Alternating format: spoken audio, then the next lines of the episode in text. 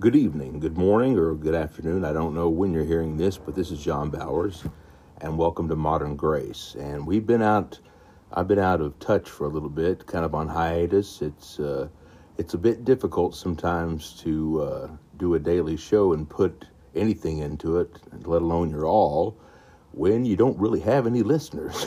so, uh, but the Lord told me that to keep on doing it regardless, and so that's what I'm going to keep doing. And each, I'm going to start, uh, each, each, the beginning of each podcast is going to be one chapter in the book of Ecclesiasticus. Now, this is from the Catholic Catholic Bible, which, if anybody uh, has any, you know, I don't know, uh, quirks about it, this, all of it lines up with the King James uh, version of the Bible. It's just got extra books, and they're and they're really, really good. Uh, as you will find out, they correlate perfectly with the authorized version, I guess you could say. I'm not real familiar with how all that went. Um, but we're going to start off with the book of Ecclesiasticus, chapter one. And I'm going to say it, it starts off the origin of wisdom. And so let us start here. And let us start with a prayer. And I hardly ever do this because I'm just sometimes just doing it quickly and and not really putting my all into it. Dear Heavenly Father, Lord, I ask you to please uh, be with each person who is hearing this. Be with me as I give it. Lord, I thank you for the uh, the materials you've given me to, to have this podcast, and I thank you for not letting me give up. In Jesus' name, amen. Ecclesiasticus chapter one, the origin of wisdom. All wisdom comes from the Lord. She is with him forever. The sands of the sea, the drops of rain, the days of eternity, who can count them? The height of the sky, the breadth of the earth, the depth of the abyss, who can explore them? Wisdom was created before everything. Prudent understanding subsists from remotest ages. For whom has not, or excuse me, for whom has the root of wisdom ever been uncovered? Her resourceful ways, who knows them? One only is wise, terrible indeed, seated on his throne, the Lord. It was he who created, inspected, and weighed her up, and then poured her out on all his works. As much to each living creature as he chose, bestowing her on those who love him. The fear of God. The fear of the Lord is glory and pride, happiness and a crown of joyfulness. The fear of the Lord gladdens the heart, giving happiness, joy, and long life. For those who fear the Lord, all will end well. On their dying day, they will be blessed. The basis of wisdom is to fear the Lord. She was created with the faith, with the faithful in their mother's womb. She has made a home in the human race, an age-old foundation, and to their descendants will she faithfully cling. The fullness of wisdom is to fear the Lord. She intoxicates them with her fruits. She fills their entire house with treasures, and their storerooms with her produce. The crown of wisdom is to fear the Lord. She makes peace and health flourish. The Lord has seen and assessed her. He has showered down knowledge and intelligence. He has exalted the renown of those who possess her. The root of wisdom is to fear the Lord, and her branches are long life, patience, and self-control. The rage of the wicked cannot put him in the right, for the weight of his rage is his downfall. A patient, a patient person puts up with things until the right time comes, but his joy will break out in the end. Till the time comes, he keeps his thoughts to himself, and many a lip will affirm how wise he is. Wisdom and uprightness. Wisdom's treasuries contain the maxims of knowledge. The sinner, however, holds piety in abhorrence. If you desire wisdom, keep the commandments, and the Lord will bestow it on you. For the fear of the Lord is wisdom and instruction, and what pleases him is faithfulness and gentleness. Do not stand out against the fear of the Lord. Do not practice it with a double heart. Do not act a part in public. Keep watch over your lips.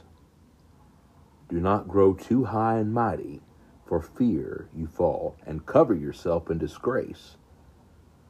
For the Lord would then reveal your secrets, and overthrow you before the whole community, for not having practiced fear of the Lord, and for having a heart full of deceit. Modern Grace.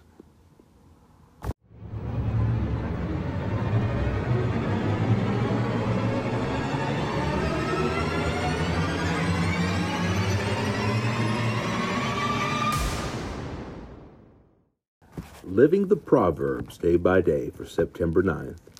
Today's lesson from Proverbs comes from Proverbs chapter thirteen, verse three. He who guards his lips guards his life, but he who speaks rashly will come to ruin. This devotion is entitled, Dealing with Disappointment. And our scripture is from Second Corinthians chapter one, verses eight through ten. For we do not want you to be ignorant, brethren, of our trouble which came to us in Asia, that we were burdened beyond measure, above strength, so that we despaired even of life. Yes, we had the sentence of death in ourselves. And to me, I'm going to stop right there for a minute. That means that they just, they felt like committing suicide. Now, I don't, if I'm wrong, let me know, but I mean, we had the sentence of death in ourselves. We despaired even of life. So even the Apostle Paul, he got so down that at one point he was suicidal. That we should not trust in ourselves. But ha, here's the click. Yet we had the sen- sentence of death in ourselves, that we should not trust in ourselves, but in God, who raises the dead, who delivered us from so great a death, and does deliver us, in whom we trust that he will still deliver us. From time to time, all of us face life-altering disappointments that leave us breathless. Oftentimes, these disappointments come unexpectedly, leaving us with more questions than answers. But even when we don't have all the answers, or for that matter, even when we don't seem to have any of the answers, God does. Whatever our circumstances, whether we stand atop the highest mountain or wander through the darkest valley, God is ready to protect us, to comfort us, and to heal us. Our task is just to let him.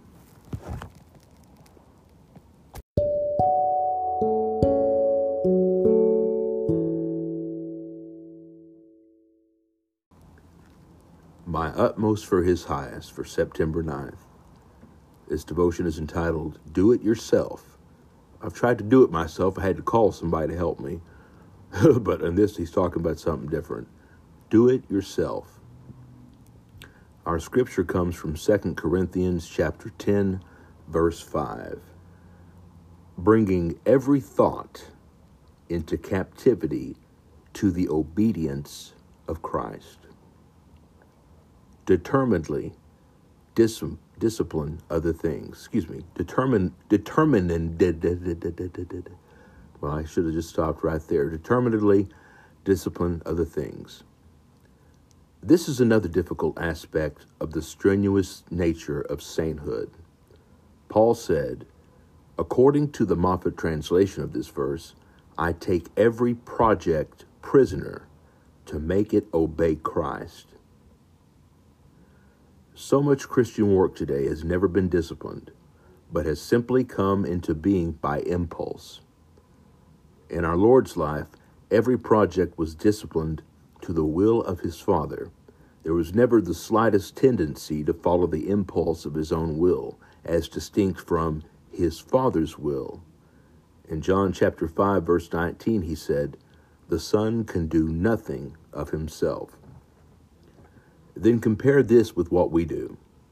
We take every thought or project that comes to us by impulse and jump into action immediately, instead of imprisoning and dis- disciplining ourselves to obey Christ. Practical work for the Christian is greatly overemphasized today, and the saints who are bringing every thought and project into captivity are criticized and told that they are not determined and that they lack zeal for God or zeal for the souls of others. But true determination and zeal are found in obeying God, not in the inclination to serve him that arises from our own undisciplined human nature. It is inconceivable, but true, nevertheless, that saints are not, quote, bringing every thought and project into captivity, but are simply doing work for God that has been instigated by their own human nature and has not been made spiritual through determined discipline. We have a tendency to forget that a person is not only committed to Jesus Christ for salvation, but is also committed responsible and accountable to Jesus Christ's view of God, the world, and of sin and the devil.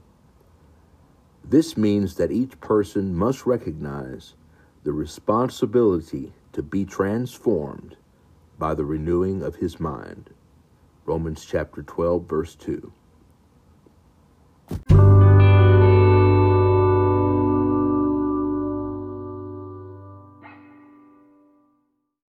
Streams in the Desert for September ninth. Our scripture comes from Matthew chapter thirteen, verse five. Some seed fell on rocky places where it did not have much soil. It sprang up quickly because the soil was shallow. Shallow. From the context of the teaching of this parable, it seems that we must have something to do with the depth of the soil. The fruitful seed fell on, quote, good soil, or good and honest hearts. I suppose the shallow people are those who did not have much soil, those who have no real purpose in life and are easily swayed by a tender appeal, a good sermon, or a simple melody. And at first, it seems as if they will amount to something for God, but because they, quote, do not have much soil, they have no depth or genuine purpose and no earnest desire to know His will in order to do it. Therefore, we should be careful to maintain the soil of our hearts. When a Roman soldier was told by his guide that if he insisted on taking a certain journey, it would probably be fatal, he answered, "It is necessary for me to go. It is not necessary for me to live."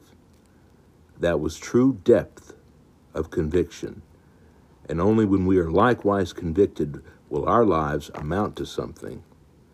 But a shallow life lives on its impulses, impressions, intuitions, instincts, and largely on its circumstances. Those with profound character, however, look beyond all these and move steadily ahead, seeing the future where sorrow, seeming defeat, and failure would be reversed. They sail right through storm clouds into the bright sunshine, which always awaits them on the other side. Once God has deepened us, He can give us His deepest truths, His most profound secrets, and will trust us with greater power. Lord, lead us into the depths of your life and save us from a shallow existence. on to broader fields of holy vision, on to loftier heights of faith and love, onward, upward, apprehending wholly, all for which he calls you from above.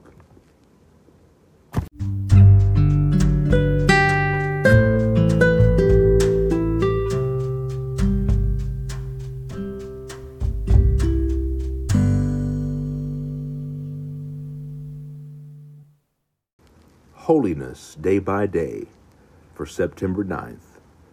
This devotion is entitled Quality Obedience. And our scripture comes from First Peter chapter two, verse twenty-two. He committed no sin. There are times when our inward desires do not match our outward conduct. We act very proper on the outside, but sin in our hearts. This was never the case with Jesus. Through one of the messianic messianic psalms, he could say, this is Psalm forty, verse eight, I delight to do your will, O my God. Your law is within my heart. He not only perfect, perfectly obeyed the law of God, he always desired to do so, and in fact, delighted in doing it. Once he even said, my food is to do the will of him who sent me. John chapter four, verse thirty-four. If we think about it, we realize that obedience that isn't delighted in is not perfect obedience. Yet that was the quality of obedience Jesus rendered throughout his life. In one of his many confrontations with his chief antagonists, the Jewish religious leaders, Jew- Jesus could unself consciously and without any pretentiousness say, I always do what pleases the Father. John chapter eight, verse twenty-nine. Such a claim must include not only Jesus' outward actions and speech, but also his inward thoughts, such as Psalm one thirty-nine, verses one through four. Even more important, it must include his motives, for God not only knows our thoughts, but understands our motives as well. A little later, little later on in the same con- confrontation, Jesus asked, which one of you convicts me of sin? Jesus dared his critics to name a single sin he had committed, knowing full well how eager they would have been to do so if it were possible. It's no wonder that at the beginning of his ministry, and again toward the end of it, a voice came from heaven saying, this is my beloved Son, with whom I am well pleased. Matthew chapter three, verse seventeen. Matthew chapter seventeen, verse five. The gospel for real life.